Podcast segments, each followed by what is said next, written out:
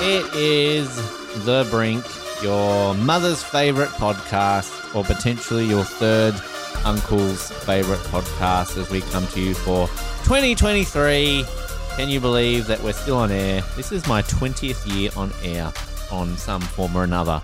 So, as our first guest will probably tell you today, I'm old as fuck because that is what happens. And I may as well introduce her right now because she is laughing and we're off to a good start. It's everybody's second favorite New Yorker. It's Casey Howren. Casey, welcome back. Who is everyone's first favorite New Yorker? That, of course, is David Letterman. He's actually from Indiana, but like, I don't know who's a famous New Yorker. Lots of them. Um, who's your favorite New Yorker? I have no idea. You you have no idea. No. No. Okay. Well, anyway, you're not your favorite New Yorker. Since I'm no longer a New Yorker? You're no. not. You're not a local New Yorker. no, I'm not. Okay then. Well, anyway, you're sitting in my living room, which is new. Um, I'm in Sydney. I don't think I've done an episode in Sydney yet, which is fun. So, did you ever think that you would be doing a podcast episode in a lounge room in Sydney, Australia? That was not something that I thought I would be doing. Not at all. You're having so much fun with this microphone. I, you need to lean in like this and talk into it. It's don't be afraid of it. It won't hurt you. It's just so close. well, that's that's how it works. I'm sorry to tell you. Um, Shouldn't a good microphone pick up farther away? yeah, sure. Yeah, shouldn't it? Sure, your shit microphone. Um, it's the settings case. Usually, it's only me who talks into this. I don't usually have a guest in my house, so So why not change the settings? Why are you making me do this? so you're having fun in Australia then. Is this the time of your life? Yes. Highlight of my life. It is a highlight of your life. Uh, how how do you feel being alive in the year of 2023? Did you ever think to yourself as a little girl that you would make it this far in life? I mean, I had hoped so. I don't know. Just you could have been like 15 and gone like, I will be dead by 2019. I don't know. No, that I don't is know you not that a, well. That is not a thing that I thought. No. Okay. So, Good. Feeling great. How has the year started off for you? Have you thought, wow, modern technology, isn't this amazing? You can order food from your phone at the table. You can have it sent to you. I mean, it's it's very modern, isn't it? It is, but that's also the same as it was in 2022. So, Well, I wouldn't know. I was dead last year. welcome back. Thank you. Thank you so much. I'm so glad you were here to welcome me back. Um, we have lots of fun stuff to do on the show today. Some of the stuff involving you. I'm going to quiz you soon about Australia. I'm going to give you an actual quiz about Australia. And I think you've got a quiz for me. Is that true? Yes, I have a dumb trivia quiz for you. About what? I literally Googled dumb trivia. Uh, and is it just. what, what does that come up? Like Dumb and Dumber trivia or like what? Nope, just silly trivia. All right. Well, I look forward to that. Um, let's go to something now, and we will come back and do something after this. I always love to take a trip down memory lane on this show and bring you some classic interviews that we've had, of course, in our very long history. You heard me mention probably a little bit there with Casey that this is my 20th year on air, which is scary to think about that. Next year, we will be able to say that 20 years of the brink in some capacity being on air, but we'll get to that at another point. But a lot of interviews we've had in our history, big names, little names, everyone in between. And we're going to play two for you today because these are two interviews from the same person that were done very much in the same couple of months, basically within six months of each other. Jeff Fatt, the Purple Wiggle, Wake Up Jeff, you know him. We spoke to him back in 2011, not once but twice. We spoke to him in May and in August, and uh, obviously a, an icon of music in Australia, still going strong as well, if you don't mind. I know the original Wiggles are often touring uh, as a separate group to the newer Wiggles, doing sort of more adult based shows of old songs in an adult environment. So lots, uh, lots to do there. But I am honored to play these two chats with Jeff because they were two varying chats that I had with the man back in 2011, of course, in the Brink Breakfast Radio days. So sit back, relax, and listen to our two chats with the Purple Wiggle, Jeff Fatt, back from 2011. Jeff Fatt was one of the founding members of the Wiggles who started performing back in 1991 after emerging from the 80s pub rock band The Cockroaches. Throughout those 20 years, Jeff has become one of the most recognisable faces of the group, spanning the globe and making millions of dollars around the world, being named on Australia's richest entertainers list at the top for three years running during the noughties. Recently, the Wiggles have embarked on a 20 year anniversary tour, spanning their greatest hits performing to screaming children's right across regional Australia. And I spoke to Jeff about that 20 year career and what it's like being told to wake up all the time and wearing that purple skivvy. The global spread of the Wiggles brand. I mean, you're being franchised off into other countries. I mean, that's just incredible. Yeah, um, yeah, we were in uh, the Taiwanese um, Mandarin-speaking Wiggles, and also a, a um, Spanish-speaking Wiggles Wow. in South America. So um, yeah, that's been an interesting, uh, interesting exercise. But you're the you're the original. I mean, come on, you've, got- you've got to travel to these countries sometimes. I mean, you obviously observe what they're doing and think it's fantastic. But um, do they still then recognise you as somebody's original, or are they sort of still stuck to their, their local version of the Wiggles? Uh, well, we haven't we haven't actually toured in uh, like as Mandarin, the Mandarin speaking areas, or the the South American areas, which we would love to do. Um, what we've found of late is that dubbing is more the way to go, in that you have more control over your um, personnel. Well, we are our own personnel, but when you have um, a franchise type arrangement, it's hard to keep harder to keep the personnel. Um, uh, they, they might have other things that they want to pursue. So, Hmm. um, yeah, we found that's that's the better option, and um, we'd love to um, go to uh, to perform in Italy, uh, where it's been du- dubbed in Italian, and and uh, do a, a concert there and rattle out a few key Italian phrases. I think it's something that everybody at home should do. They should jump onto YouTube and uh, and look up the, the Mandarin speaking Wiggles or the Spanish speaking Wiggles. And for us, it's very refreshing to, to see that. Now, some of them sometimes they're a bit more wiggle-like than we are.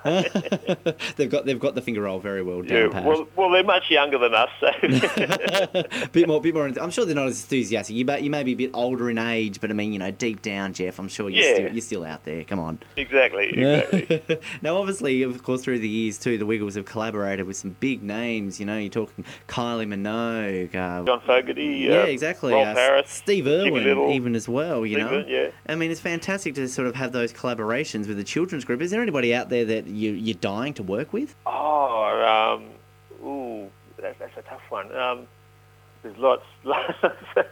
I could I could see some of Um, these some of these people. You can get like one of these American rappers out there. I'm sure. I mean, Susan Boyle even. Come on, that, that that would be a good one. That would be fantastic. she would look very good Yeah, in a um, Dorothy the dinosaur outfit. Yeah, that would be very interesting. she, she'd her voice would be very similar to Dorothy's singing voice. Yes, know. exactly. What uh, can the kids expect from the current tour that is coming up? Of course, embarking on a regional Australia tour, 20 years Yeah. of hits to go. Well, being being the 20th anniversary, we we're going to perform all the all the, the classic hits like your rock, Rockabye Your Bear, um, Hot Potato, Fruit Salad Yummy Yummy, and um, Toot Toot Chugga Chugga Big Red Car. The So best ones, the they best will ones. definitely be in the show. Plus, we've put in a, a smattering of um, songs from our new um, uh, Ukulele Baby DVD. Mhm. Um, so there's a couple of songs there, that- which is lots of fun. You'll see Captain Feathersword in a hula skirt and a, No. and a um, strangely coloured wig Oh, doing the hula. sounds very interesting indeed. yeah, but it, it really is. It's, it's great fun, and um, the children can uh, play along with their ukulele, or you know, they can, they can do air ukulele or air guitar, and so that's it's all very um, interactive for them. As long as the kiddies are having fun, that's the main thing. Now, um, have you actually ever been approached by a mattress or a sleeping company to do some endorsements for them? Um, funnily enough, no. Really? There's, a market out there maybe- for you, Jeff. Maybe it's just too obvious. Yeah. well, that's the thing. As soon as people have you know, been told, "Oh yeah, we're, we've got Jeff from the Wiggles," automatically, "Oh, tell him he's got to wake up." Oh, Yeah. you know, wake up, Jeff. Does, does it get tiring, or do you love it? No, not at all. I, mean, for, for the young ones, it's just so such an empowering thing for them to have the to be able to wake up a grown up. So I, I, I don't mind that at all. Um, it's just that when you have it uh, coming from teenagers who are slightly intoxicated at three o'clock in the morning, going past your place, um, calling out "Wake up, Chef." um, that's what I've been I've been told by my eh, old neighbours, because I've since moved, the neighbours would say that that's what would happen. And but I'm, I'm away, I am away most of the time, so I never experience it. well, just just just keep moving. You can be one of these sort of nomads who are just always on the road, so they just they never know Jeff. Exactly, they don't, they don't know where he is really. and seriously, if there's if there's any alarm clock companies or betting companies listening to this right now, give Jeff a call. I mean, that's just to me that is just the perfect fit. It's gold. it, it, it is really. I mean, I could just see the ad now. Wake up, Jeff, here on our mattresses. That's just absolutely fantastic. Now, uh, Jeff, uh, when the time does come for you and the other members to hang up the skivvies, you know, you said before that you're obviously not as young as you used to be, but I'm sure you guys are going to be continuing around for as long as you can. Do you expect the Wiggles to continue forever with other members, or do you wish for them to just retire and be a great memory? Well, I mean, we've always said that we'll continue doing this for as long as we enjoy it, and that's what is happening at the moment. Um, but I guess there'll be different um, timelines for when each people, for, for when each member of the Wiggles um, is still physically able to do it. So uh, when that time comes, we will. I guess it'll be a similar process to um, what happened with Greg, yeah. and, and, just being honest with the audience and um, explaining the situation as to why um, that particular wiggle is no longer able to perform. But uh, right now, touch wood, we're all strong and healthy and,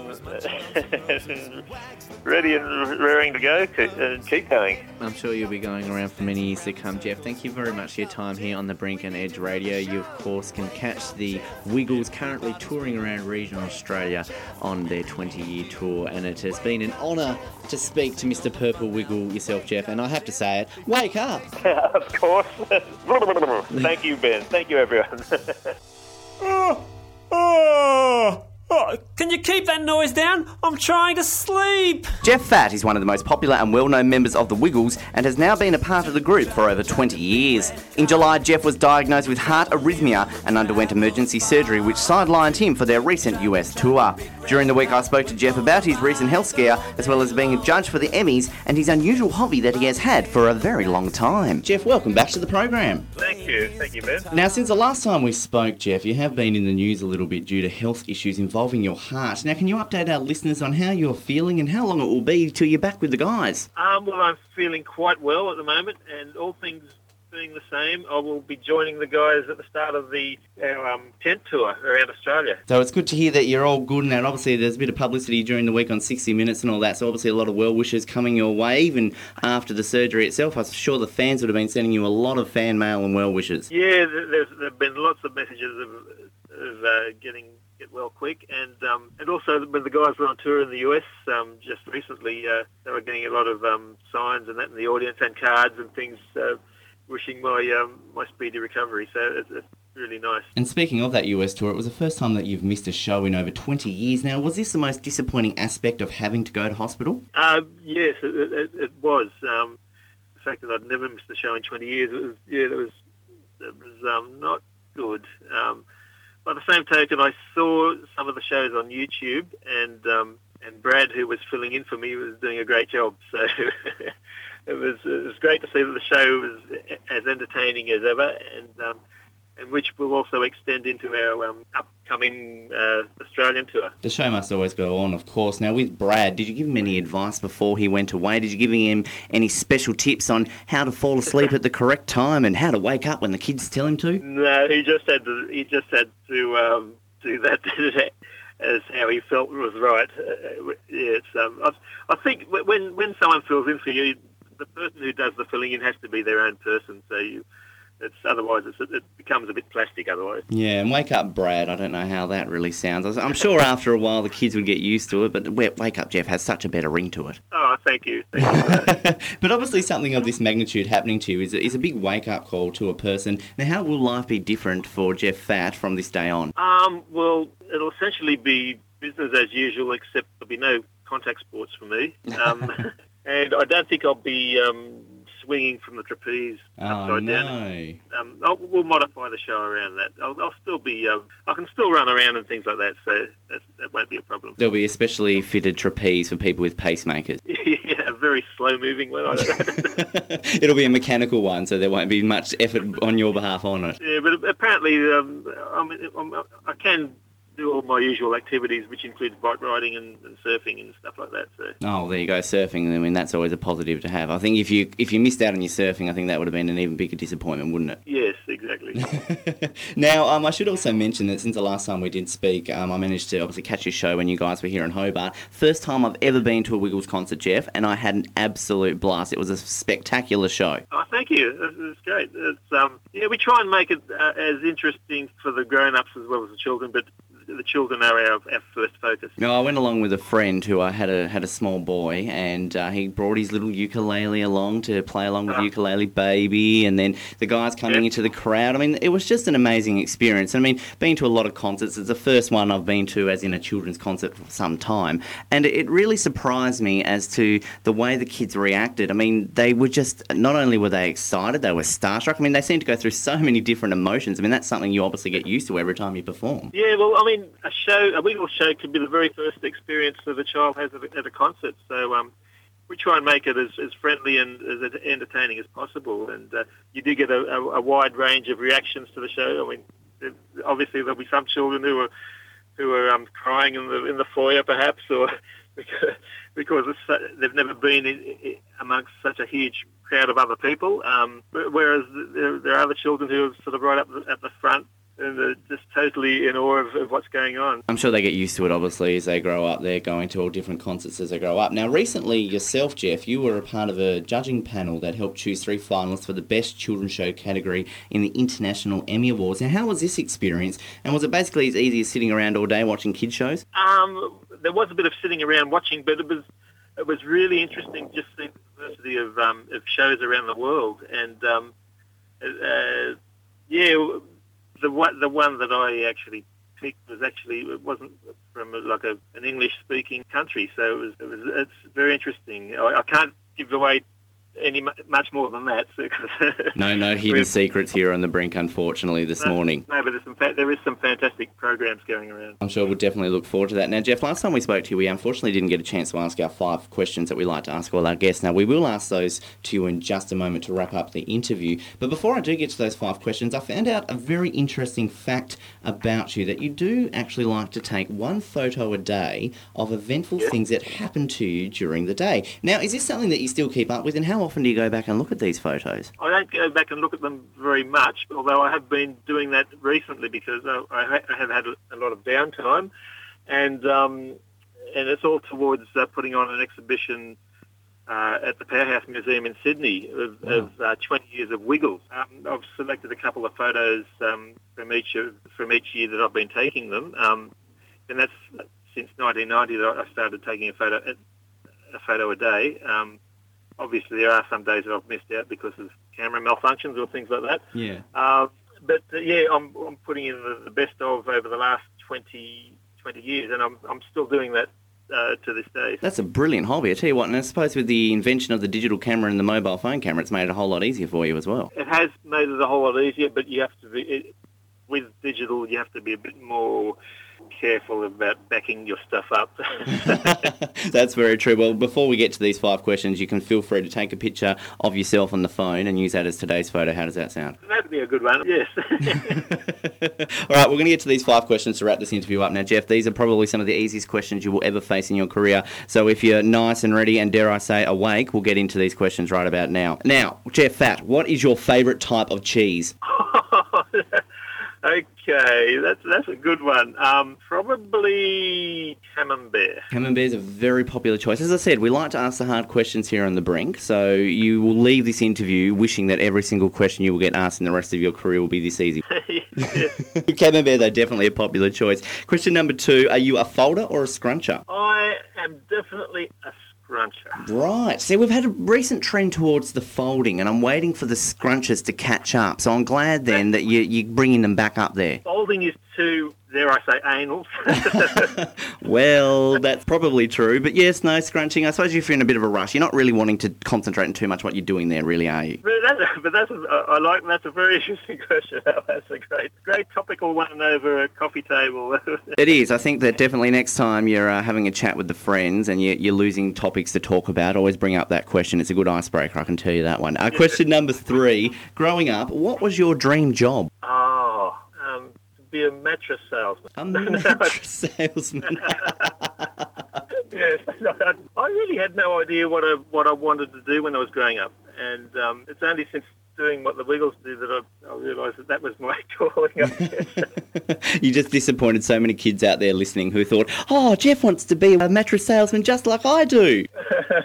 we'll put that down as your answer, Jeff. We'll just, you know, ignore the fact that it was a bit funny. Uh, question number four. Uh, also, growing up, did you have any childhood crushes? Were there any celebrity posters on Jeff Fatt's wall? um, my uh, in my teenage years, I had Jimi Hendrix. That's all right. You got to have the rock stars up there. I mean, I had sporting heroes up my wall. Um, I think I had a few band posters up there. And growing up, I mean, little kids, I'm sure have plenty of Wiggles posters, so that's fine. Yeah, but um, as, as a little kid, I don't think I had too much in the way of stuff up. But as a teenager, definitely Jimi Hendrix. Got to go to the Jimmy. And final question for Jeff Fatt. When it comes to uh, eating a bit of the lollies, if you're even allowed to eat them now since a bit of a health scare, uh, do you like to chew on them straight away, go for the crunch, or do you like to suck on them for a while and savour the flavour? Oh, okay. Um, I do both. I go. I can uh, chew and crunch, or suck on the flavour. It's um, depends on what the lolly is. That's that's very true. I mean, if they're a really flavoursome one, you want to you want to keep it there for a while. But if it's kind of one you're a bit Yeah. bored with it, you just want to get rid of it, right? Yeah, and if they're a bit chewy and getting stuck in your teeth, you perhaps maybe want to suck on them. Yeah, like a minty or something like that. They're kind of you go straight into them and then you get them all stuck around there, don't you? so it depends on what the uh, the lolly is. Very true. Well, Jeff Fatt, appreciate your time here once again on the Brink and Edge Radio. We wish you all the best with your recovery, and we cannot wait to see you return back to the Wiggles. Thank, thank you, Red. We're gonna ride the whole day. And we're back with everybody's least favorite New Yorker. She um she lost out. I think I don't know really. How are you doing, Casey Halloran? Is that is that how you say your name, Halloran? No. I hated that. Yeah. Well, okay then. Um, you're in Australia, the land down under, where I can't remember the lyrics of the song, but whatever. Uh, Vegemite sandwich and whatever. Uh, how are you? How are you finding? You're about to leave, thank God. But like, how have you found Australia? Australia is great. Aus-. Into the microphone. Into the microphone. I thought I was. see, see my positioning here. How I'm like above it. Well, know you're you're taller than me. Do you want to swap chairs here? Um, that- let's try that again. How again? Any professional podcast would edit this out, but this is the brink. How are you finding, or how have you found Australia? Australia is great. Australia is fun. What have been your highlights of this trip to Australia? The zoo was really fun. The animals were out and about. We made eye contact with some giraffes and some elephants. All the iconic Australian animals. Yep. Yep. I mean, the truly iconic ones were asleep, so that was awkward. But the rest were out and about. Out and a boot. Out and a Um, and besides the zoo, what else have been your highlights? The beaches. Would you tell tell our listener which beach you went to? Well, single listener, we went to Bondi, which was beautiful, very laid back, lots of fun. Manly, the ferry ride was very scenic. Did you feel manly at Manly? No, did you? No, I've not felt manly my entire life. Oh, poor I hope Ben. to one day. Poor Ben. my balls will drop one day. That might be nice. Might get some pubes. I don't know. Anyway, sorry. Where else did you go? And then Cronulla Yes, it was a little rainy, it but was. You had a palmy at Cronulla though. I Now, did. Now I'd been on to you all week about getting a palmy.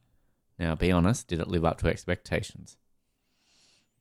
yeah, I mean, you hyped it up a lot, and then it was basically just chicken parm. But what else did you fucking think it was?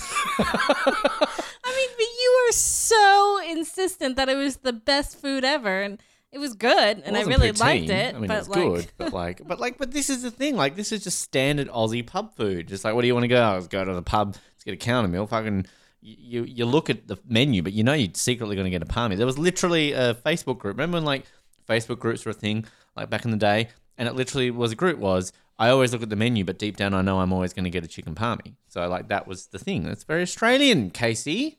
well, thank you for letting me experience that deep and wonderful part of Australian culture. You're very welcome. You also had a meat pie today, Yeah, which you didn't seem too sold on. It was fine. I like my pie sweet, not savory. Well, you're in the wrong country for that. Um, and you had vanilla slice, which you enjoyed. yeah, the vanilla slice was really good. Um, you had dim sim. You had a Chiko roll. In Milo, you had Weet-Bix. Potato cake. Potato cake, you did, yes. Uh, you're ticking off all the Aussie food. You haven't had a Lamington yet, but hopefully we can find one of them for you tonight. Um, you, you've told me off air that your favourite was vanilla slice, but you actually, so we got a fancy one in like the Queen Victoria building here in Sydney, which is, you know, like, ooh la la, $30 for a, you know, flake of crumb or whatever it was. But you got the cheapo generic Coles vanilla slice, and that was your favourite. it was. It What, was. what did you like about it? I mean, it was just basic and delicious. That's, That's on me. my Tinder bio. Oh, you stole my joke. That's not cool. Um, have you seen any bugs or spiders? Um, there was a cockroach on the street that one night that I almost tripped over and Tripped over. How big was it? yeah, because our listener can see that. She's holding her fingers up. it was big. It was bigger than any cockroach I'd come across on the street before. But but like this is the thing though. Like all Americans think like, oh my god, all these creatures are gonna kill me. Like, have you legitimately faced anything here of danger? I mean, I've pointed out to you like, don't go on that rock pool. There's maybe a baby blue ring octopus in the beach. I'm like, oh, careful for blue bottles. But like, have you actually like? I've been to America and I've seen people carrying guns on their hips in a Dollar Tree in Kansas, right? So I've seen that shit. Okay, I, but you you've flown all this way, and have you legitimately come across like a giant spider or a shark or something? All these fucking stereotypes that you guys have of us. Have you seen anything of the sort? No. There you go. See. So where's more dangerous? I mean, we all know it's America, but Exactly. Exactly. So squash these stereotypes. You saw cricket. I did. It was exciting. Well, it was actually a really shit game of Big Bash. Thanks Sydney Thunder and Brisbane Heat. But what was your like? I know you didn't really leave the game going like, "Oh my god, I love cricket. I need to watch this all the time." But did you did you go like, "Okay, it's okay. Like I sort of understand it. It's it's there." And now if I'm like, "Oh, Hobart lost," which they did last night, like three for thirty, you're gonna understand that a little bit. Yeah, I like get it now, and it's fun to kind of be there. I think more so that Big Bash League, probably. The five day thing sounds absurdly boring, but Yeah, that's that's definitely an interesting one. Which um, you know, it's it's acquired taste. You saw basketball. How did you rate our basketball versus? I know you're not a big basketball fan, but like we saw the Nets in New York. We saw people like you know Kevin Durant, Kyrie Irving, big name players, and you came here and you watched the Jack Jumpers play the Kings. A lot of white people play basketball in this country. um, it's sort of the, I guess, the main sport in America where you're lucky to see a white person on the court. Very, you know, the opposite of what it is here. Um, what's it like seeing a bunch of white guys play a sport which they're probably not as good at compared to you guys? it was fine. It was definitely not the same level of excitement or skill as the NBA. Yes. which since I'm not a big basketball fan, it's the excitement and skill part of the NBA that makes it worth going to. So I would say I have no desire to go back to another Australian basketball The, game. the funny thing is, is that like the few people out in that court who had, you know, actually played in the NBA, like we've got a, like one for the Jack Jumpers who played like two games in the NBA, but then he comes back here and it's like, oh my god, you played in the NBA, so like you're really good, even though like in the NBA he's shit because he only played two games, and then the Americans who come and play here couldn't make the NBA, they maybe played did okay in college, so it's either like Australia or Europe basically, which they're probably not good enough to go to Europe either. So it's like okay, Australia third option. Um, good for them. You might be able to come out here and play. Mean, you're American. Be like if I went to America, I'm like, I, I'm Australian. I can't play cricket. Okay, you good? I'm Australian. Uh, You get a you get a squad. Like you're American. Join our shooting team. Um, I don't know. Um, meeting Australians, like you, besides me, what what is your take on us as a people in our own habitat versus stupid starstruck moron like me? who Goes, oh look, the Empire State Building. Don't know if I met that many Australians while here. It was just like you and Jimmy. Otherwise, it was oh, like oh, poor Jimmy. I'm just You and everyone, Jimmy. everyone else we like seem to encounter on the streets were like other tourists. There was a lot of British people around. Fucking British people. But like you, you've heard us speak on the street. You've had some people in shops. You've seen me interact with Australians. I mean, is it just like how you think it would be, or are we going, like, oh no, or whatever you think we say? I mean, yes, you do sound like What that. do we say? R no. Do we really sound like oh no? Am I saying oh no? yes. Say it again. R no. Igloo cooler. uh huh. Uh huh. Yep. Um, you've been to multiple other countries though. Where would you rank Australia amongst the list of countries? Are we better than Aruba? Yes, because Aruba, Yes. Aruba was Winner. like weirdly like another state. It was And Australia's not. We're very American here. no, you're not. You Let- still have your own kind of identity. I just want to celebrate Australia better than Aruba. yeah, that's what we've always wanted. Sorry, yes. Uh, how does it compare to St Kitts and Nevis? Um, their beaches are very nice, and they've got the whole like tropical island thing going for them, which you also do. kind of have. We're an island. You to Queensland? That's very tropical. I This is Sydney. Come on. They've got beaches and well, buildings. see, like you have more things to do and are more like built up. That was just more beach and rainforest. So I feel like hard to compare based off of this experience of if I had Australia. lived in Cairns, that's all you would have been experiencing was beaches, and we just seen the Great Barrier Reef. You'd have seen little Nemos, crocodiles. You would have been eaten. Um, how does it compare to London? I like London better. Oh, get out of our country. How does it compare to New York? I like New York better. Yeah, but you didn't go to Melbourne. I mean, New York's better than Melbourne. Like, sorry, sorry, everyone, but Melbourne's the best city in Australia. So, just just saying. Would you come back? Yes. Where would you like to go if you came back? Well, I'd like to do more than just Sydney. So Melbourne, Brisbane. Tasmania. I guess. I guess so. Oh, that's that's actually the tourism slogan for Tasmania. Tasmania. Yeah, I guess so. Uh, maybe. sure. I could go there if I had to. I'd go see a Tasmanian devil. Might as well. Man, Tasmania. Might as well. Uh, is Tasmania better than Virginia? Uh, Australia better than Virginia? You've not been to Tasmania. I'd say Tasmania better than Virginia. Um, that's another tou- tourist slogan. Tasmania better than Virginia. Is Sydney better than Virginia? I mean, Sydney is a way bigger city than any of the cities in Virginia, but I don't know. what is the biggest city in Virginia? I mean, if we're talking actual Virginia and not just like the DC area, because then they kind of claim I'm talking DC. actual Virginia. Richmond. Richmond, the Tigers, we're from Tiger. You don't get that AFL reference. Um, where is Baltimore? Is in Delaware, no, Maryland. Mar- Maryland. I knew that. I did. Baltimore's a big city, isn't it? It's like Yeah. decently sized. Yeah. They have professional teams there. How are the Caps going, by the way? Just wanted to ask that question. Pretty good, I think. Yeah. How, Haven't looked at the standings in the past couple of days, but how did um the US go in the Junior World Hockey Championships, Casey? You got the bronze. better than Australia. Yeah, anyone does better in Australian ice hockey. You know, it doesn't count. We don't talk about them. The real team I'm wearing the shirt of, we won the gold. So, um, thank you for your conversation about Australia. Perhaps we will come back and I will give you a quiz, and then you can give me a quiz. Does that sound appealing to you, Casey? Do I have a choice? No. Yes.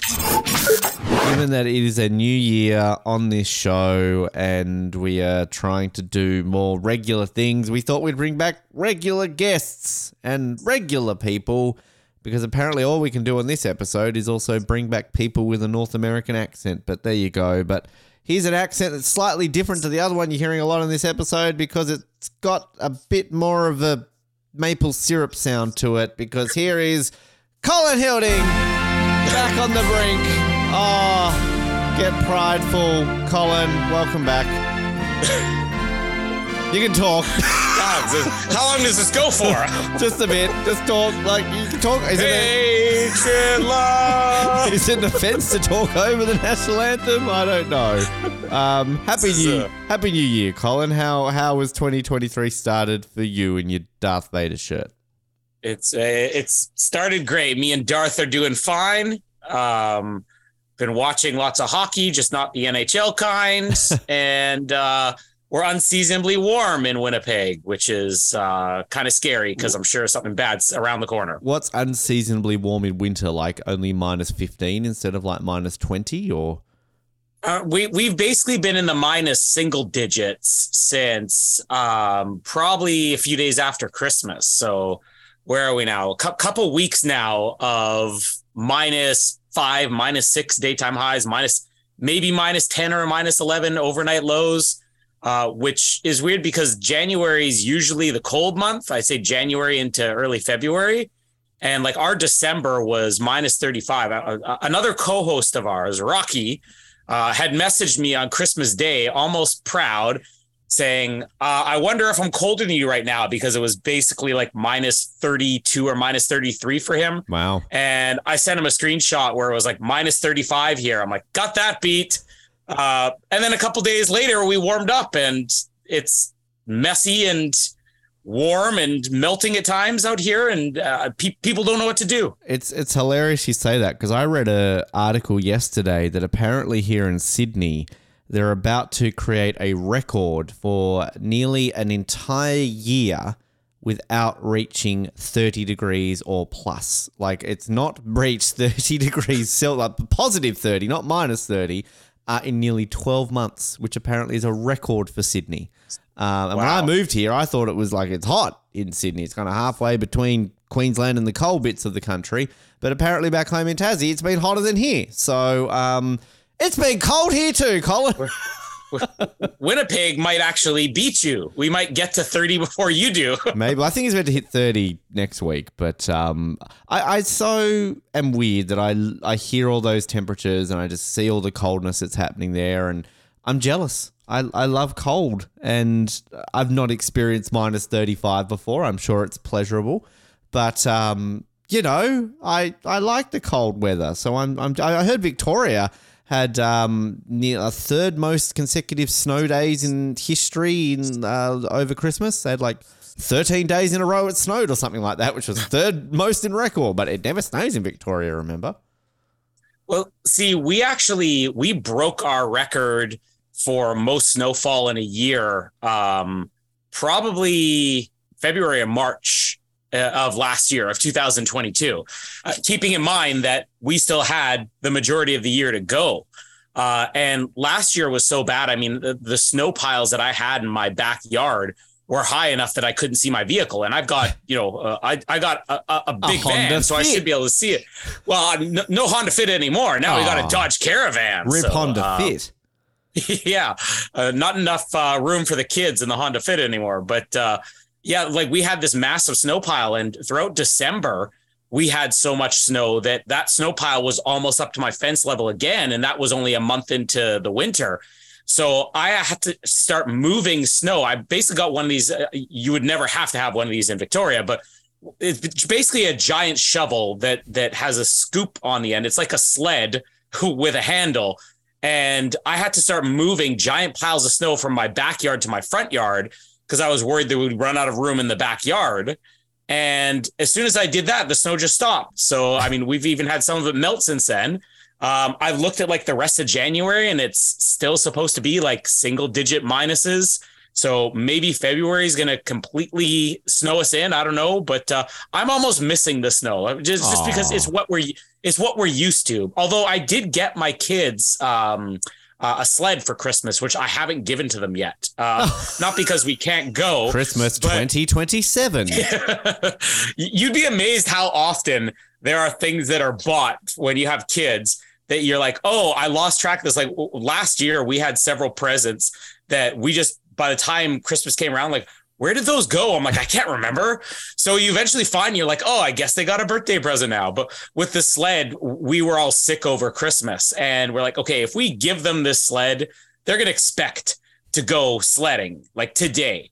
And like, we're not ready for that yet. So we held off on it for a week. Parent and then the we year. were too You don't deserve Yeah. to be happy over Christmas. You can wait until we're ready for you to be happy. Well, and once once we are, I mean, I'm sure they're going to go sledding. But I mean, at this at this rate, I mean, if the weather keeps up, the snow's going to be gone before they can get their sled. It may have to be Christmas 2023. No, that's my actually. No, I take that back because that's my type of parenting. That was what I'd be like. It'd be like you know, I'd, I'd buy them like a toy. Like, no, I want this toy. You can have it when I'm finished with it. Um, there's always got to be an angle for me there. I I do remember living in Victoria. The couple of snow days that I experienced that I I experienced the joy of having to you know shovel a car out of snow. And then it was like, oh, how do I get a shovel? So it was like our apartment complex had like two shovels. So you had to like find where the shovel was. And then the funness of digging a car out of snow, which is something that Australians just do not do. Maybe we dig it out of spiders or like snakes or something like that. But uh, I did experience a couple of beach summer days here, like a week or so ago, and then it like rained, and I have a lovely pool in my apartment complex which I can't use. But um, you know, I Can't, you're not allowed. yeah, I, I'm too fat. No, it's um, it's not like safe to use, and it has been out of action for like eight months. But basically, there's no update, and it doesn't seem like they're fixing it. So everybody in this apartment complex is like, "Fuck you, building," and we just jump the fence and we go swimming anyway. So. Um, I'm just picturing like needles floating in the pool or something. it was like there's like a decking around it, and they're all like, the decking is unsafe. And like from a distance, it looks like okay, that's like above, like it's probably like a 10 meter drop or something like that. When you're actually there, it's like half a meter to grass. You're like, oh no, I might fall onto the grass. So yeah, I think people just do it. I've been swimming in it recently, but shh, don't tell my building people. I want to talk to you about the hockey just quickly, but before I get to that, I wanted to ask you one thing. I think we've talked about Christmas before, at least maybe off air or whatever. But what do you do for New Year? I know you've got kids and you don't usually stay up late, but are you and Jamie the type of people who stay up and count down and go to sleep? Or are you just like, ah, fuck it, it's another year, let's go to bed? I, I don't know if, as long as we've been married, even before we had kids, if we made it to midnight. I mean, I, I make it to midnight. Not even Jamie. Uh, Jamie seems like she'd want to stay up for it. Uh, y- y- you'd be surprised. Jamie is probably the exact opposite. I don't think I know a human being who sleeps as much and values sleep as much as Jamie. And that's why you Uh, love her because she's never there. She's exactly. She goes to bed. I could do whatever I want. I could stay up till midnight. Three, two, one. Why you're always recording. Uh, that makes sense now. exactly. She's literally asleep right now. But uh, yeah, I mean, she would never make it to me. There, there are a couple times we tried. Like, let's just stay up and watch it on TV or something like that. Let's watch a movie, and then when they have the countdown on TV, we'll watch the fireworks. Um, she's never made. I think one time she made it to like eleven fifteen. Uh, this isn't even a New Year's thing, but uh, we, uh, we we were watching rewatching the movie Dune the other night. And if you haven't seen Dune, I'll give you a warning right now. They didn't tell anybody when the movie came out. It's based on one half of the book Dune and the movie very abruptly ends. We're just like, oh, that's the ending. Um, she forgot the ending and she fell asleep literally with 30 seconds left in the movie. And this was like 9 15 at night. Okay. So 9 15, I look over, I'm like, Jamie, you're asleep. She goes, oh, oh, I just fell asleep at, you know, whatever part right here. So what happens at the end again? I'm like, that's it. It literally ends. I think you missed the last 30 seconds of this movie. Um, but uh, no, this year, I mean, we basically have always just put the kids to bed, but they're aware enough of what New Year's is now where they will kind of expect, oh, it's New Year's. I want to count down and and whatever and have a party.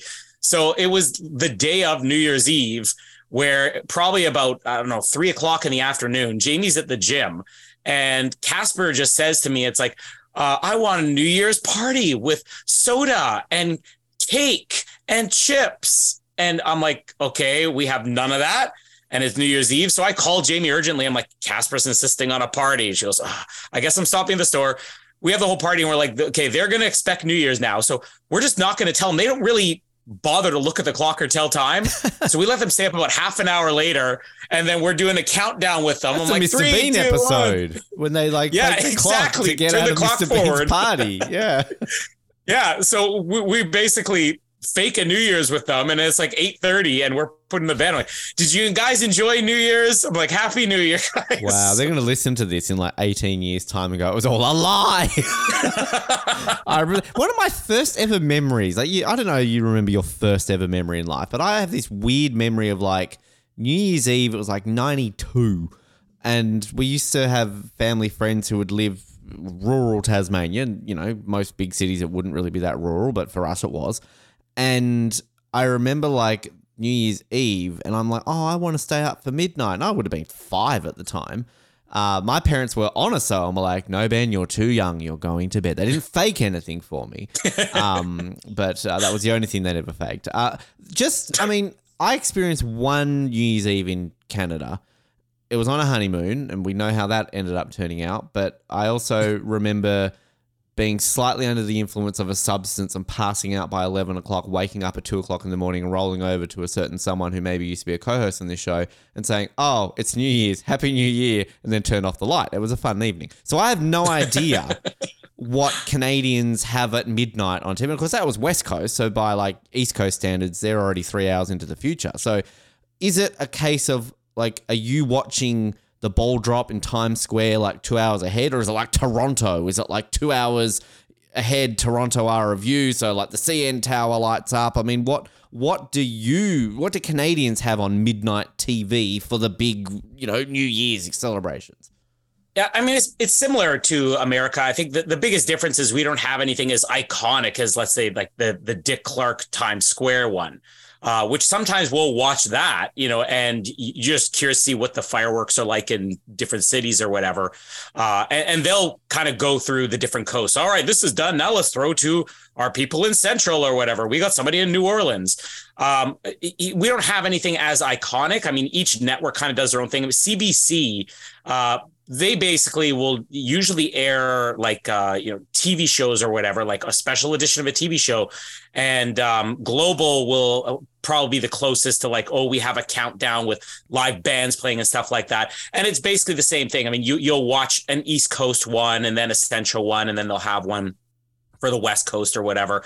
Uh, you don't get quite as many like big stars. Just I think again just because of how you know how well known like the the the Times Square one is and everything. I mean, you, they'll get everybody under the sun show up to that. I mean, it, it, might be like, oh, I've heard of this band this year, but I mean, it, within the individual cities, you'll usually have like uh, each each major city will have like, okay, a major artist is going to play a New Year's Eve concert or something like that. I mean, the one that we had here was Tom Cochrane, which I mean, anybody in Canada is going to know Tom Cochrane. I mean, most people know the song "Life Is a Highway" that yeah. he was famous for, but uh, Tom Cochrane's kind of one of the more famous uh, people from Winnipeg. Uh, and also may have dated um, my mother uh, growing up. oh, another as, one to the list as as many. Uh, Life is a highway is, a song about your mum. Uh, exactly. I'm going to ride it all night long. we, we've heard it before. Get off the car, mom. Uh, on another it show. so much sense now. yeah, I didn't know your mum's name was many- Highway. It's really it's really almost sickening at times. Every once in a while, Jamie and I would be listening to the radio or something like that, and I'll be like, "Oh yeah, my mom used to date this guy. My mom used to date this guy. How many of these guys are there? How many like stars of the '70s and '80s did your mom date?" My, one of my favorite stories ever was when you told me, and I, I won't do it on air because I don't want to, you know, ruin this illusion. But you told me off air who your mum had dated, and then I interviewed like part of that band, and then I told them, "Oh." did you know this person? Blah blah blah. And then basically they their reply was like, oh, the amount of times people say to us, so you, oh, my person knew this person, like, oh, we don't know everyone. I was like, okay, back off. But like, I just I love now that you can never listen to Life as a Highway because again, uh, your mum's called Highway clearly. Uh, you can't listen to Paradise by the Dashboard Lights because you discover what that was about recently. Anything else that we can't listen to, like Canadian rock, or you know that we shouldn't be listening to? Uh, I've, I, am compiling a list now because it's all become uh, it's all become very clear to me. Uh, it's all coming back to me now. Celine Dion, are you trying? Are you trying to say? I'm actually I'm fascinated the fact that even in Canada, that what at midnight because Toronto is in the same time zone as New York, so they're like, eh, there's a few fireworks on the CN Tower. Bugger it, we're going to Times Square. um, I like I think I like I hear because for us, New Year's Eve on the East Coast for North America is like 4 p.m. for us on New Year's Day. So we had gone out for New Year's Eve and saw the, you know, got to experience Sydney fireworks, which are very renowned. It was an amazing experience.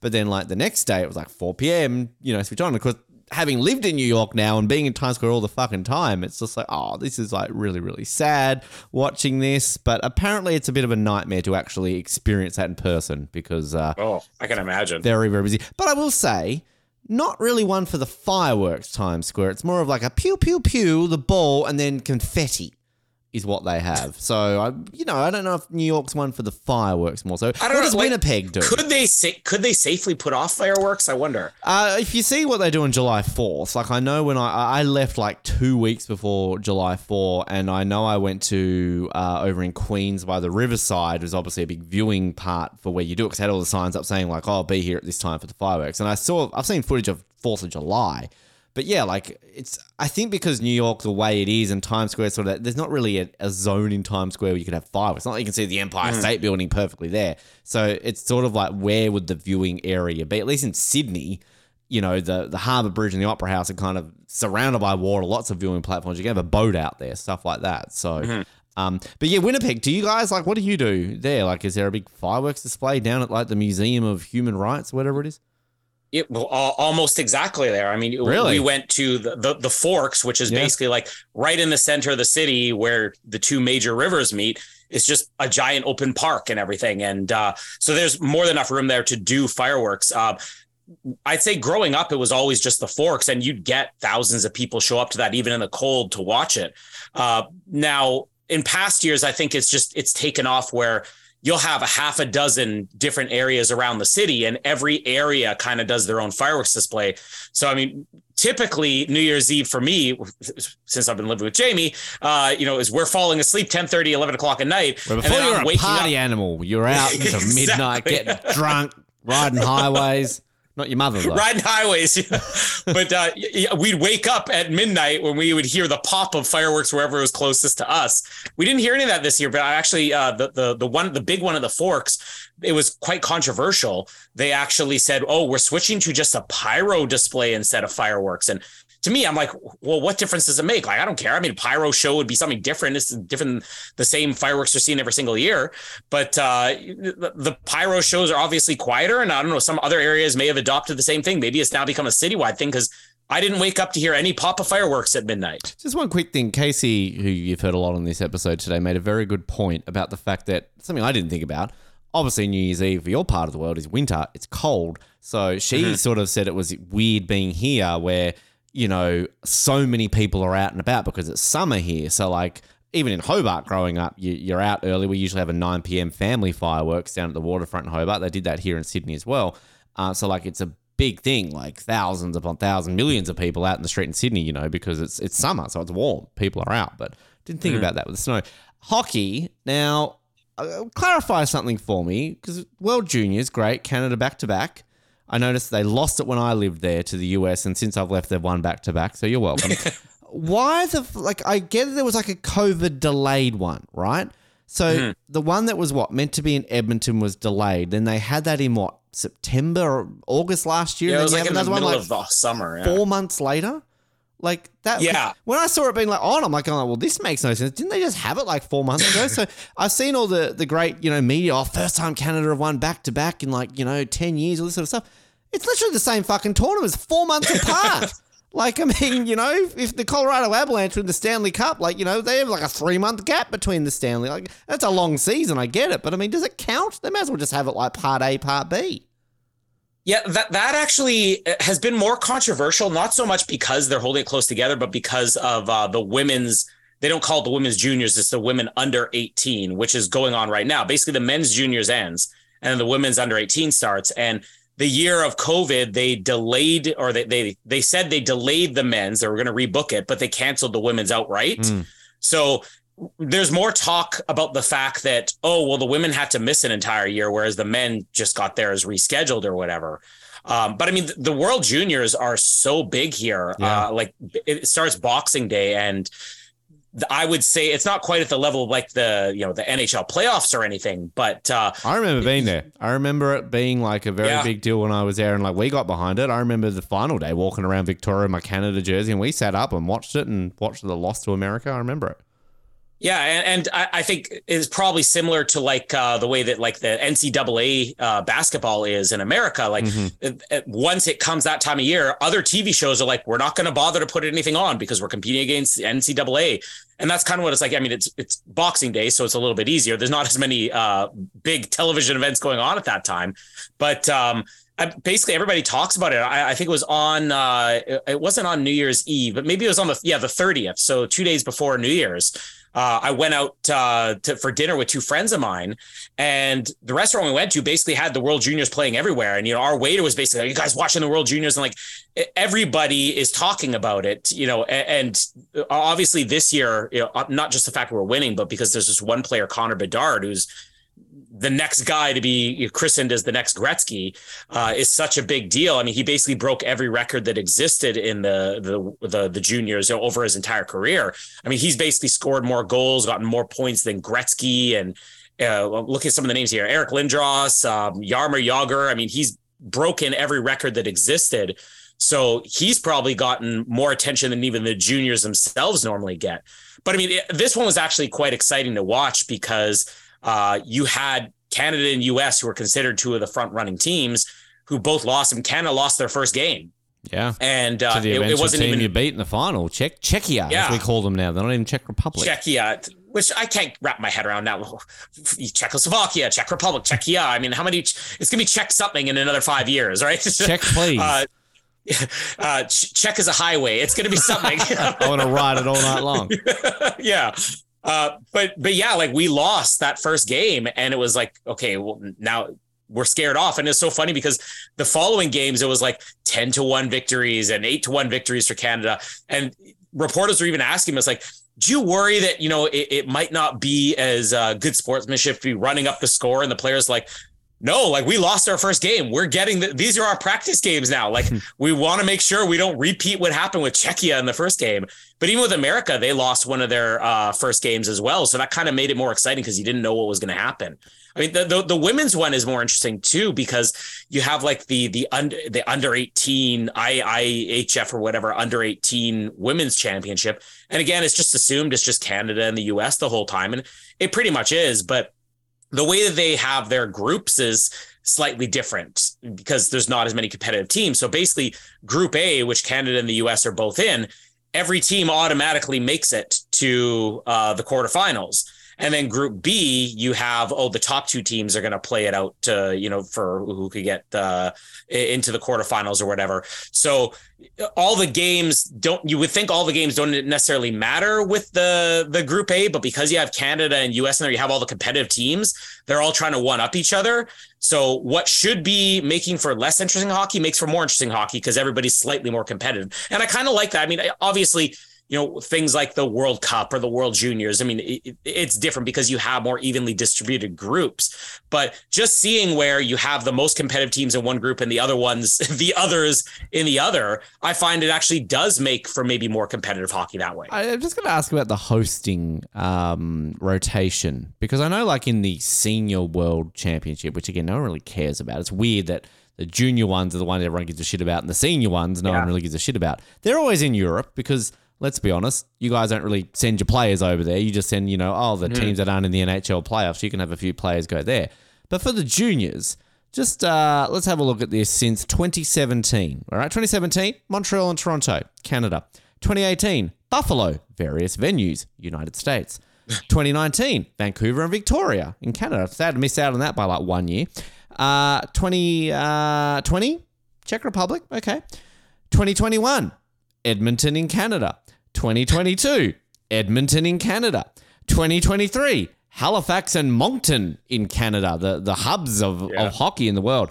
2024, back to Sweden. Okay, fair enough. 2025, to be determined, Canada.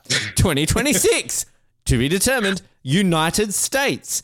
And then apparently Hockey Canada have come out and since said that Canada will also host a tournament in 2028 and 2031. Does Canada just have a monopoly on hosting this damn tournament? Yeah, you know, I wondered that myself recently because uh, while I was watching this past year, I'm like, how many times is it? I almost just assume it's in Canada every single year. I don't Yeah. really pay attention to where it is until we had it here, you know, uh, at one point. And uh, I, it might just be because of venues. You know, I, watching the women's, which is I think in Sweden right now, they're basically bragging on the fact that it's like, oh, we're in a venue that seats like 3,500 people or something like that. And of course, they're not filling the games. And maybe it's just because hockey here, we have these bigger arenas and you can pack it and everything. And or maybe there's just know, uh, more people that are going to attend here. That that could be a thing as well. Because obviously hockey's huge in Europe, but I don't know whether you know the, the the size of the arenas and the crowds that they can draw out are going to be comparable to what you're going to get in Canada or United States. I, I see Winnipeg hosted in 99 with Brandon and Selkirk. That was a big year for Winnipeg. That was the same year you had the Pan Ams, wasn't it? 99. Yeah. So uh, big year for that. So put in a bid maybe for 2026 or 2025. Flin Flon. Flin Flon. But I, I will say, I do like how it seems that they do spread it around. Like, it's not just obviously like Toronto and Calgary. Like, Yeah. I mean, you know, even like when it was in Vancouver, they still gave some games to Victoria. And I mean, when I think of like cities hosting events in Canada, I don't often go, Halifax is going to host some, Yeah. you know, games. So, so good for them. So, uh, congratulations, Canada. Your 20th Junior World Championship. So, uh, and Czech Republic, the first time they ever made the final. Sorry, Czechia. And they lost. So, um, now before I let you go, you mentioned to me before we started recording, I'm like, I don't know what we're going to talk about. Well, we've been here for 25 minutes. We've done all right. You said you had stuff to talk about. Is there anything you wanted to was- raise, or that was it? You just want to talk about hockey? That was the World Juniors. The World Juniors? basically all I've been doing. How have you been watching the Leafs at all? They've been doing okay. I watched last night. Actually, I was I was trying to find something. We basically said to the kids, "You guys are done with the TV," because I sat there for an hour watching Netflix kids animated shows, and I'm like, I'm so bored. So I turned it off, and I saw the Australian Open was on, so I was watching that, and Well, it was that women's. Yeah, well, it, it did. I it started yesterday, on. didn't it? no, no, no. Qualifying's on. You might have seen like the Adelaide International. The actual proper tournament starts next Monday. Oh, okay. Because I'm wondering, like, are these the finalists? Like, Uh, probably the probably but, the, uh, the like the wild card, like the uh, the um yeah the qualifying's the week before, but uh, time of recording this, uh, time of releasing this, it starts tomorrow, so it starts on Monday in a couple of days. Either way, I was bored by it. So I'm like, let me see what else is on. I'm like, oh, Nashville and something. And the way that the the app I have for TV now, which is not my, I'm not paying for the TV. Somebody's bored me the login, uh, but uh, uh, it says Nashville, so I, it doesn't say what the other team is. I'm like, oh, it's the only hockey game on. Let me put it on. It was Nashville and Toronto. So I watched that, and I, I don't think I've watched a full game this year. Actually, uh, I did watch one full game because we went to somebody's birthday party over the weekend, which was um, uh, bowling. And at the bowling alley, the Leafs were playing against Detroit. And At the uh, bowling won. alley, So- wow! They, they went They bugger, that. bugger Scotiabank They- they uh, arena. the- We're going to go to a bowling alley in Winnipeg. it made it very difficult to get the balls down to the pins, though, because of all the ice. Hey, but uh, I like the diversity. Whatever can help them win a playoff series. Yeah, but I mean, I was watching that, and at first I'm watching, I'm like, the Leafs are winning, but I'm losing a bully. Like there were like ten of us there at one point, and I was dead last against people who are like, I'm really bad, and they're beating me. I'm like, what am I doing wrong? And then it was only, uh, I think, with like four, uh, what do they call them? Uh, ends, uh, innings, I don't know, whatever.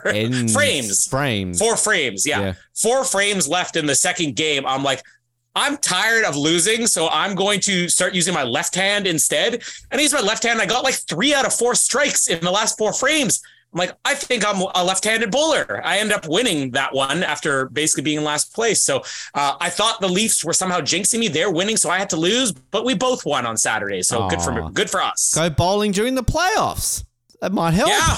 Might. that I, I, I need to left hand ball every time the Leafs play, and they're going to win the Stanley Cup. Just going to quickly ask. You said we went to someone's birthday. Did you know the people, or did you just rock up to a bowling? alley? yes, I knew. Jimmy's birthday. there he is. G'day, I did know it was. Yeah, it was a coworker. Uh, Right. yes. I saw your uh, beloved nephews were at a Jets game recently, so didn't invite you clearly, or No, no, no. They didn't invite me. Good. If they were playing the Leafs, they would have invited me. uh, any interest in the NFL playoffs? You going to jump on the Buffalo train with me, or don't give a shit? I uh, yeah, I don't really follow the NFL. A- In fact, it was uh, just my boss, uh, who's supposed to be on vacation, decided to come into work for two hours yesterday, and uh, he was talking about how uh, his son's really interested in football right now, and he's a Denver Broncos guy, and his son has decided he's into the Buffalo Bills, and I'm like, Yeah, oh, I guess the Super Bowl's coming up soon, isn't it? I literally had no idea, but uh, a month if Buffalo's today doing time well, of I'm, recording. Yeah, yeah, I mean, I'm I'm I'm interested if Buffalo's doing well. I mean, I kind of look at I, I kind of look at like the the three most northern cities as being the unofficial Canadian ones. So it's like Buffalo, Detroit, and Minnesota are the ones that I'll by default cheer for. Well, Buffalo used to play a game a season in Toronto, and there's always talk that they may relocate to Toronto. They've always been my team, just because as a kid, I remember when they lost four Super Bowls in a row, they played my dad's team, the Giants, in one of the playoffs. I'm like, I'm going to go for them. Um, and ever since, the pain has been real. But no, I think a lot of people jump on Buffalo because they are that team who are harmless and they usually suck, but they're doing okay recently. And then the guy had a heart attack on the field, so everybody feels sorry for us at the moment. So, um, was it because they they're like we could win a Super Bowl? And he's like, oh no, the pressure's on me. I can't be the first guy to win a Super Bowl on the Bills. and then, then he then he collapsed. So uh, yes, uh, thank you, Colin. Always a treat for you to join us. Thank you for your time. Uh, my pleasure, and I look forward to discovering another guy who wrote a song about my mom by next time. All right, we're back. Apparently, I'm gross. Um, it's quiz time. So, do you want to do your dumb quiz first, or do you want to do my dumb quiz first? Get yours over with. All right. So, this is the Australian Citizenship Practice Test. This is actually on the official Australian Homeland Affairs website. So, if you become a citizen of this country, you got to do a test and you got to pass it. And you got to get like 75%. So, this is a, I don't know if this is like the official one or it's like just a, pra- I'm guessing it's a practice one. They're not going to give you the answers. So, I'm gonna I, I I'm gonna see if I get these as well. Otherwise, I might get deported. So, our first quiz. I actually gave you the answer to this yesterday because we went to an RSL. So, let's see if you uh, remember this one. What do we commemorate on Anzac Day? Is it the landing of Australian and New Zealand Army Corps at Gallipoli, Turkey, during World War One, the arrival of the first free settlers from Great Britain, or the landing of the first fleet at Sydney Cove? A. A is, I mean, it's correct. Yes, I can tell you that's correct without even doing that. Again, I, you know this one because you asked me the other day, what are those flags on the uh, Harbour Yeah, Bridge? What are the colours of the Australian Aboriginal flag? Black, red, and yellow, green, white, and black, or blue, white, and green? Black, red, and yellow. Correct. There you go. Oh, here we go. What is the Commonwealth coat of arms? Is it the national anthem, Australia's national flower, the official symbol of Australia, which identifies Commonwealth property? I'm gonna go with C. That'd be correct. Yes. Okay. We're the only country in the world that eats both animals on our coat of arms, by the way. It's a kangaroo and an emu, if I just gave the answer for this next question. Um, I actually, we talked about this the other day, but whether you remember it or not, what happened on Australia, in Australia on the 1st of January 1901? The Australian Constitution was changed by a referendum. The separate colonies were united into a federation of states called the Commonwealth of Australia. The Australian and New Zealand Army Corps were formed. B. B. Correct. What is the capital city of Australia? Brisbane, Canberra, or Perth? Canberra. Correct. Which of these is an example of freedom of speech? Here, You're American, you should know this. People can be peacefully protest, can pre. That's answer one. People can peacefully protest against a government action. Men and women are treated equally in a court of law. Australians are free to not follow. That's a tricky one. It's A. I would say it's A as well. I, I, I hope this gives a correct. C is freedom of re- religion. Oh, look at you and your American and your freedoms. Which of these statements about government in Australia is correct? The government does not allow some religions. The government in Australia is secular. Religious laws are passed by Parliament. The government in Australia is secular. I would agree that would be the correct one out of those. Which of these is an example of equality in Australia? No Americans are allowed. That doesn't say them. Everyone follows the same religion. Men and women have equal rights. Everyone belongs to the same political party. Men and women have equal rights. you wish. Uh, yes, that would be correct. Uh, which of these is a responsibility of Australian citizens aged 18 years and over? A. To attend local council meetings. B. To vote in federal, state, or territory elections in a re- or a referendum. C. To have an Australian passport. to vote. Correct. Which of these statements about passports is correct? Australian citizens can apply for an Australian passport. Permanent residents can hold an Australian passport. Australian citizens need a passport and visa to return to Australia. oh, hello. That's not it. Fuck yeah! Remember when I said you're gross? Yep, that, that is correct. You're gross. I should be doing the ding in the wrong sound, but it's behind me and it's difficult to turn around. I'm old. That's fuck. it's just an easy one. Australian citizens can apply for an Australian passport. I would say that would be correct, yes. I don't think permanent residents can. Which of these statements about voting in Australian elections is correct? People are free and safe to vote for any candidate. Voting is by a show of hands. People must write their name on their vote. A. Yes, I would say that is Free correct. to vote. What is the name of the legal document that sets out the basic rules for the government of Australia? The Australian Federation, the Australian Commonwealth, the Australian Constitution. I'm gonna go Constitution. I'm pretty sure that's correct. We do have a constitution. What is a referendum? A vote to change the government, a vote to change the Australian constitution, a vote to change the prime minister. Um, vote to change Constitution. Yeah, I'm pretty sure that's correct. Uh, which arm of the government has the power to interpret and apply laws? The legislative, the executive, or the judicial? Yeah, I don't even know this one, or do I? I think I Um, do. If it's the same as Interpret and apply laws. Then I think it's legislative. Legislative Assembly. Yeah, that's the upper house. Yeah, yeah, I think Yeah. that's correct. Because executive would be like our president, and then judicial is courts.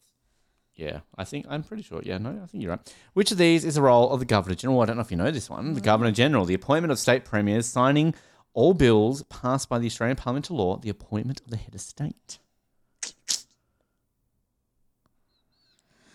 Um, appointment of state premiers. I actually, well, that's that's that's wrong. Uh, but I'm pretty. It's the appointment because the Governor General is our head of state. So even though it's the Prime Minister is like the main person who, like, technically our head of state is the Governor General. It's a it's a Queen's representative. Was King's representative. It's our representative to the monarchy. So Canada have a Governor General as well. Oh, so then the appointment of head of state would be them appointing the prime minister. Yeah, so like it's it's this weird thing where like the prime minister can technically fire the governor general, and the governor general can technically fire the prime minister. It's it's kind of a thing. It's it's it's not not that important. That's why you never really hear. it. And they just go around and like, open up schools and shit. Um, which of these statements best demonstrates Australia's values about freedom of expression? Everyone can peacefully express their opinions within the law. People with different views from me need to keep quiet. Oh, if only that was true. Only approved topics can be discussed. A. Careful. There's only approved topics. Uh, should people in Australia make an effort to learn English? Yeah, fuck off. Uh, people in Australia should speak whichever language is most commonly spoken in their local neighbourhood. There is no exception to learn any particular language in Australia. Yes, English is the national language of Australia and helps get education, job, and integrated community. Should be C. Bastards. No, it's B. And BB. Yeah. In Australia, can you encourage violence against a person or group of people if you have been insulted? Yes. If you do not intend to carry out the violence, no, it is against Australian values and law. Sometimes, if I feel very offended, that's the American way, isn't it? No, it's against values. Yes. Uh, should people tolerate one another where they find that they disagree? It is against the law to disagree with one another. No, people only need to treat each other with respect if they agree with one another. Yes, peaceful disagreement reflects Australian values in relation to mutual respect. See. I would say that would be it. Which of the following is an example of contributing to the Australian community? Volunteering or fundraising for a charity is a great opportunity to strengthen our community. I should not make any effort to get to know other people. That's my mantra. People in Australia should not contribute to community because Australia is a free country. Well, seems like A is the obvious answer. I would go that one. You got 85%. Oh. Only that one wrong. You you did not answer the Australian. This means you have failed the Australian citizen practice test. Please try again. The pass marking is 75. What? So you got 85%, but you failed because you got more than 75%? But you must answer all of which of the which of the So the correct answer is judicial. Oh, okay. The Governor General. Oh, bills into law. Okay, I get it. And should people in Australia to learn? Yes. Oh, controversial Australia. Wow. Yes, English is a national language. Okay. All right. All right. Yeah, Hit that's with- a that's that's a that's a tricky one. not sure I agree with that one. well, lucky you're not an Australian, so fuck off. Um, is it my turn? What's the dumb quiz I get? You're gonna. I'm gonna have a sip of my drink if you want to speak into the micro. Oh no, she's loading. Guess I don't get to uh sip my drink. You can sip your drink. Yeah, but I don't want silence. You need to talk. Talk while I sip my drink. What if I don't want to? Then you're not Australian. All right. What's the dumb quiz? It's just dumb trivia. Okay. The average American does what 22 times a day? Shoot people. No. Sleep. Be racist. Vote for Trump. Can you be serious, dickhead? Can I be serious, dickhead? Wow. Jeez. That um, that escalated very quickly. Because I've already had one margarita. Can I be serious, dickhead? yeah. Happy 2023, everyone. Uh, this is a year of being serious. Everyone in 23, be serious, dickhead. Uh, ask me the question. I'm scared now. The average American does what 22 times a day? Be a bitch. Um. Uh. I'm an above average American, so the bitchy thing is just me. Can we be serious, dickhead? Um. 22 hours a day. 22 times Oh. a day. Um. Says you're welcome. Opens the fridge. Oh, for fuck's sake. That's like every human. That's so specific. Oh, th- those people in Senegal only open it eight times a day. Told you it was dumb. Jesus. On Sunday in Florida, it is illegal for a single woman to do what? Podcast. Um, masturbate. Skydive. Oh, as they should. Dirty women skydiving in Florida. is so stupid. Yeah, I told you. Washington police officers get a half hour class in how to what? Is this state or the District of Columbia? I'm assuming state. Not be racist. Only shoot white people. Uh, No. um, learn how to skateboard, Sit down. as they should. They need to be more lazy, those Washington police officers. In California, you can't legally buy a mousetrap without having what? A mouse. I mean, That was dumb. it's a dumb quiz. it is, but that was Can we be serious for five dumb. seconds, dickhead? I don't know. Casey Howren of America. A hunting license. Well, I mean, come on. That's obvious, Ben. Jesus, get with it. In Texas, it's illegal to swear in front of a what? Priest. Cowboy. Horse. Mexican. Um, I don't know. a woman. A woman. You can't swear in front of a woman. That's very disrespectful to women. Fuck off. It's a corpse. A corpse? yeah. It's like, oh, bang, I shot you. Fuck you. You're going to jail because you swore in front of the corpse, not the murder. It's the swearing that got you in jail. What type of sportsmen are most likely to get diseased anuses or rectums? Um, it's a matter of opinion. Um, wrestling because faces are always up in that ass. Baseball, No. hockey, tennis, lacrosse, No. water polo, nipple gonna get it. twisting, uh, rodeo, ro- ro- rodeo clowns, Water skiers. water skiers. I said water polo. I got halfway there. In South Dakota, it's illegal to fall down and sleep where? In South Dakota. Mm-hmm. Oh, in South Dakota. Oh, in North Dakota, you can't. No, in South Dakota. You can't fall asleep in North Dakota. It's illegal. On the ground. No. on a horse, in a church, in a McDonald's, in a 7 Eleven, in George W. Bush's apartment. I don't know. In a cheese factory. Well, I don't, I don't agree with that one. It's illegal in Georgia to do what with a fork? Fuck it. Eat with it. Stick it in your nipples. Um, conduct electricity.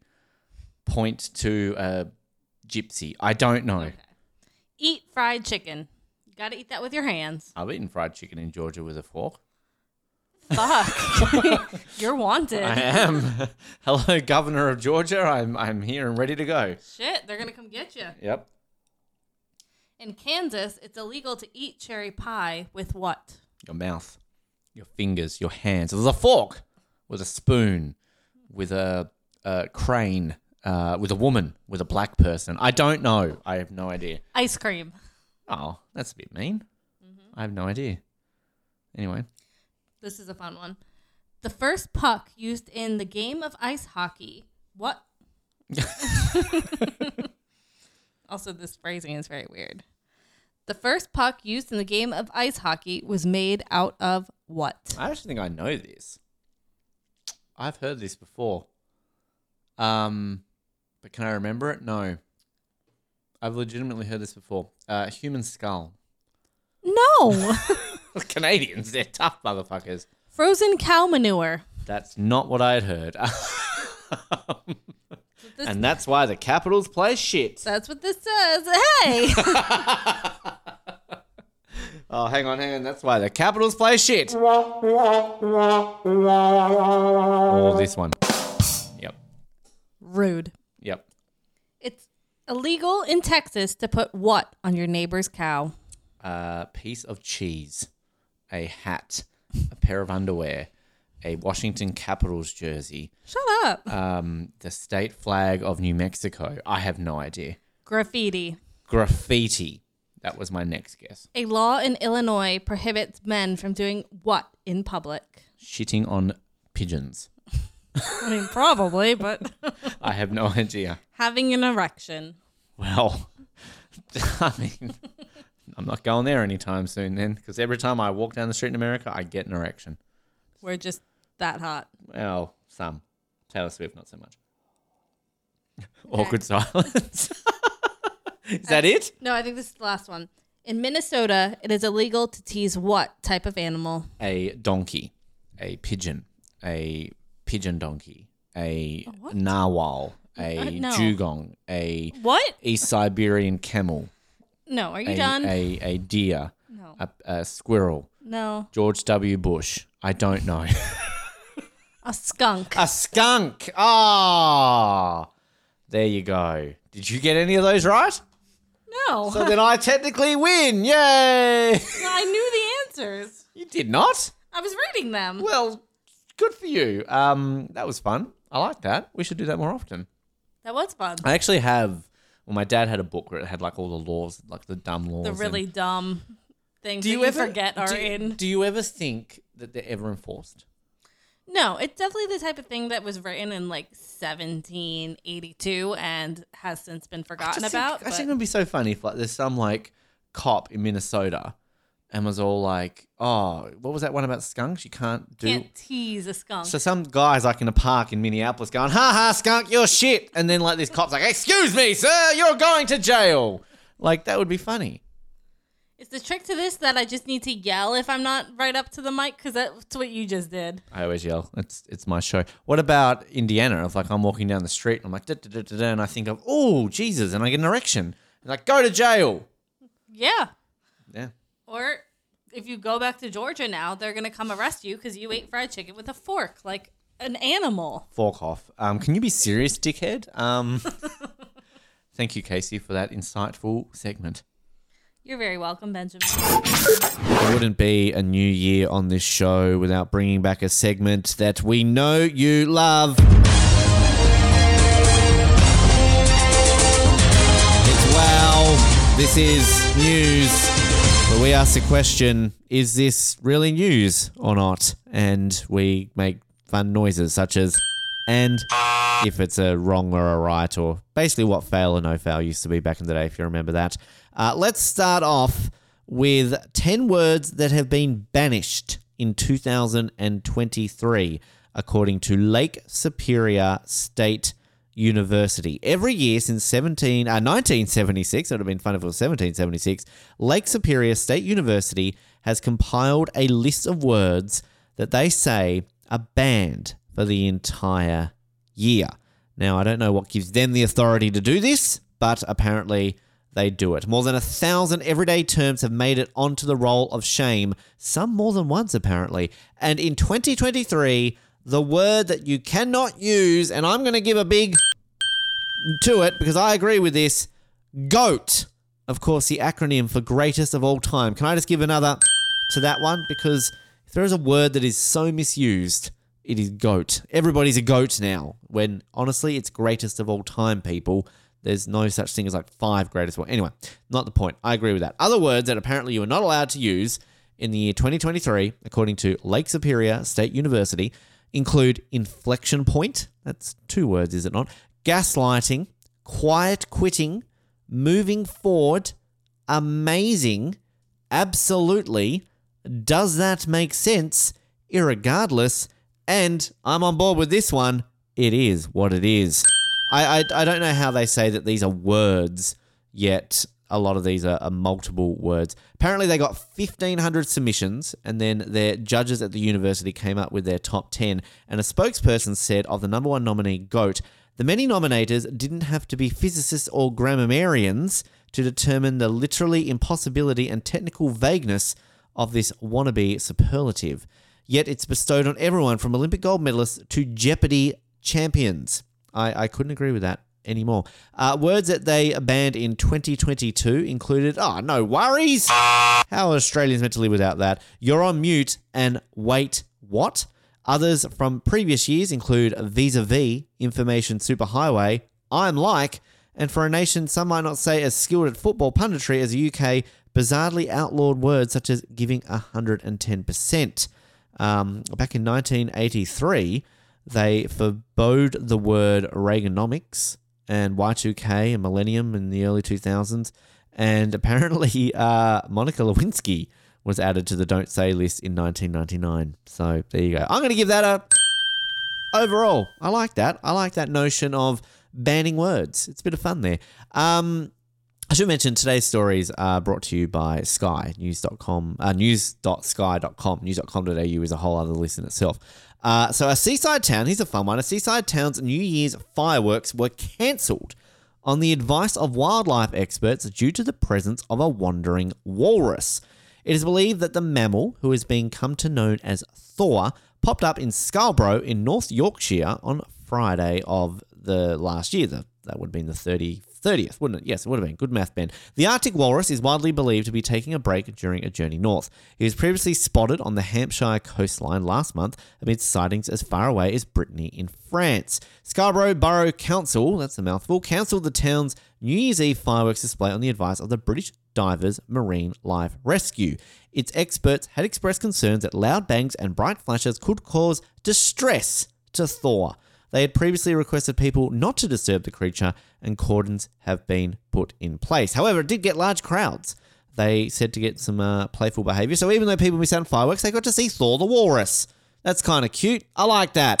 I'm giving that a yay. That is news. I like I like learning about Thor the Walrus. So there you go. Uh, and on the same page as animals, I like a good animal story. The RSPCA in the UK have released their most weird rescues of 2022. Now, these included a frog that traveled more than 4,000 miles on a bunch of bananas, as well as a five foot long boa constrictor found in a McDonald's restaurant. Also included things from seal pups on cliffs and foxes who had to get who had their heads stuck in various objects. Uh, so the seal that I mentioned, a six-month-old seal pup called Nacho, was discovered next to a riverbank by a pub in Kenionshire, Bristol, in general, it's in the UK. Two days later, another seal pup was found on a cliff at Weybourne, Norfolk, 50 feet from the beach. There's some cute pictures here of these little seal pups. I love a good seal. Um, the charity was also called out for a fox trapped in a watering can in Colchester, Essex in February, and another fox found with a large can of dog food in Barking, London. You can't sell that itself, can you? Barking, London. Um, RSPCA Inspector General Dale Grant said it was a warning of how dangerous litter can be. There's a lovely picture here of a fox stuck in a watering can. Shouldn't laugh at that. Um, not funny uh, there, but there's a fox with its head. Lots of foxes' heads stuck here. Um, the boa constrictor, by the way, in July, customers eating at a McDonald's in Bognor Regis in West Sussex were confronted by a five foot long boa constrictor slithering through the restaurant. The non venomous snake was passed on to staff and placed in a box before it was collected by the RSPCA. In August, RSPCA rescuers used barbecue tongs to pull a hedgehog from an open drain in Hull, East Yorkshire. And then in September, the fire service was called after another hedgehog fell 25 foot into a historic ice house on the Dorney Estates near Scarborough, North Yorkshire. And the banana one with the frogs was called in September, the RSPCA was called, after a, Hispaniolan common tree frog travelled 4,300 miles from the Dominican Republic in the Caribbean to the UK in a bunch of bananas. And apparently, Ian Holloway from Tamworth, Staffordshire, said we were unpacking the shopping in the kitchen, and my wife turned to me and said, Look, there's a frog in the bananas. And I said, Sorry, there's a what in the bananas? Uh, and apparently, the frog was in good condition. So there you go. I like it. I like animals and stuff. So there you go. Uh, let's end on um, an interesting one here. This is from the Mirror in the UK, mirror.co.uk. Uh, apparently, a sleep expert has shared a gross reason why you should never go to bed with wet hair. Sleep expert Max Stevens from the Sleep Checklist has warned of the dangers of going to bed, highlighting that he understands many people struggle to find time to wash and dry, but he's offered some alternatives for those at time poor. Uh, so apparently, the structural integrity of your hair weakens when wet and makes it more prone to breakage. Going to bed with wet hair can create frizzy and brittle hair, so if you notice yours isn't is in good condition as it used to be, it is time to ditch the nightly bath or shower. He said, as you toss and turn during your sheep, your hair is uh, your sheep. Wow, uh, hello to Nick and the New Zealand listeners. Your sleep, your hair is put under pressure. This pressure can cause your hair to snap, and when your hair is wet, it's much easier to cause that. Look, I'm sorry, but this is one of those misleading headlines. The gross reason your hair breaks. Is that that gross? I mean, it breaks, right? Yeah, that's um I'm not I'm not happy with that. Not happy with that at all. Very disappointed. Um also, I'm to stop that. I realize I played the outro for the intro. so that means that to close this segment out, that's been wow, this is news. Ben gets a fail for his badness. Let's go the intro as our outro. wow, this is news. It's been a while since I've done this. Wow, how Ben still a host on the brink? That's how I'll end it. You're welcome.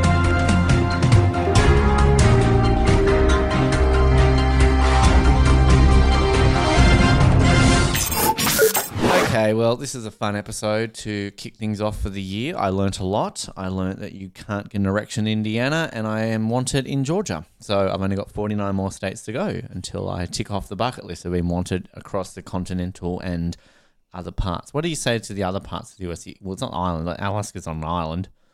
The 50 states of the United States. I don't. I don't think there's. Yeah, I think it's just the 50 states, but the um, like 48. It's the con- it- the, The continuous. Yeah. United States. Straw poll. Um, Puerto Rico and District of Columbia, should they be states? Yes. To both? Yes. I agree. Especially District of Columbia. I, you know, they've like tried to pass it into law so many times, and it, it's Yeah, they have. because it's a Democrat thing, and the Republicans always shut it down because they Well, would lose seats. And Yes, they would, and it would give us the majority all but the isn't time. Puerto Rico Republican? Um, I don't know. They kind of, I think, flip flop, but it's like much more a territory. And I think they need to be a state so they get the same protections that Hmm. we do. District of Columbia is basically treated as a state, but then gets none of the Well, you only, representation. but you didn't you just get representation in either the Senate or the House? You got like one person, I think, or you got some. Re- I, I watched the thing recently; it was fascinating. Yeah. Anyway, politics brink coming next week with Casey and her insightful "Be Serious, Dickhead." Um, this week on the "Be Serious, Dickhead" podcast. Oh, Siri thought I was talking. Hey Siri, Siri. Siri is a dickhead. Hey Siri, are you a dickhead? No. Hey Siri. She said she won't respond to that. Well, fuck you. Um, do all the liking and subscribing because that's what you do. Uh, any final words to say in Australia on this podcast? We'll probably get you on over Zoom again. R Rise Rise up up lights. lights. Rise up lights. Rise up lights. She speaks Australian. Can you actually legitimately give me an Australian accent? Like, come on, you're in Australia. I feel like you have to do this. Truly, the only thing I can say is R Oh no, I'm Casey in, in Australia. Uh, thank you for your time. You're welcome. You are now going to close out because I didn't. I had how many times I have you on the show last year? Like five times, and not once did I get you to do the closing, which I always get our guests to do. So, Pretty sure it's only like three times. Well, you if like- that. well, you we, we recorded like one sitting that spread out over like three episodes, and I think I got you on like two over Zoom. So, Okay. um, the saying that we close out this show with, our famous closing, which two people Yeah, famous by what standards? that I say so is keep sucking those oranges, Hobart, and good night. So, can you can if I if I wrap this up right now and hand it over to you? Do you remember that? Do you need me to refresh your memory? Okay, right. So I'm going to go. So thank you for joining us, and to close out the show, let's go to Casey. Keep sucking those oranges, Hobart, and good night.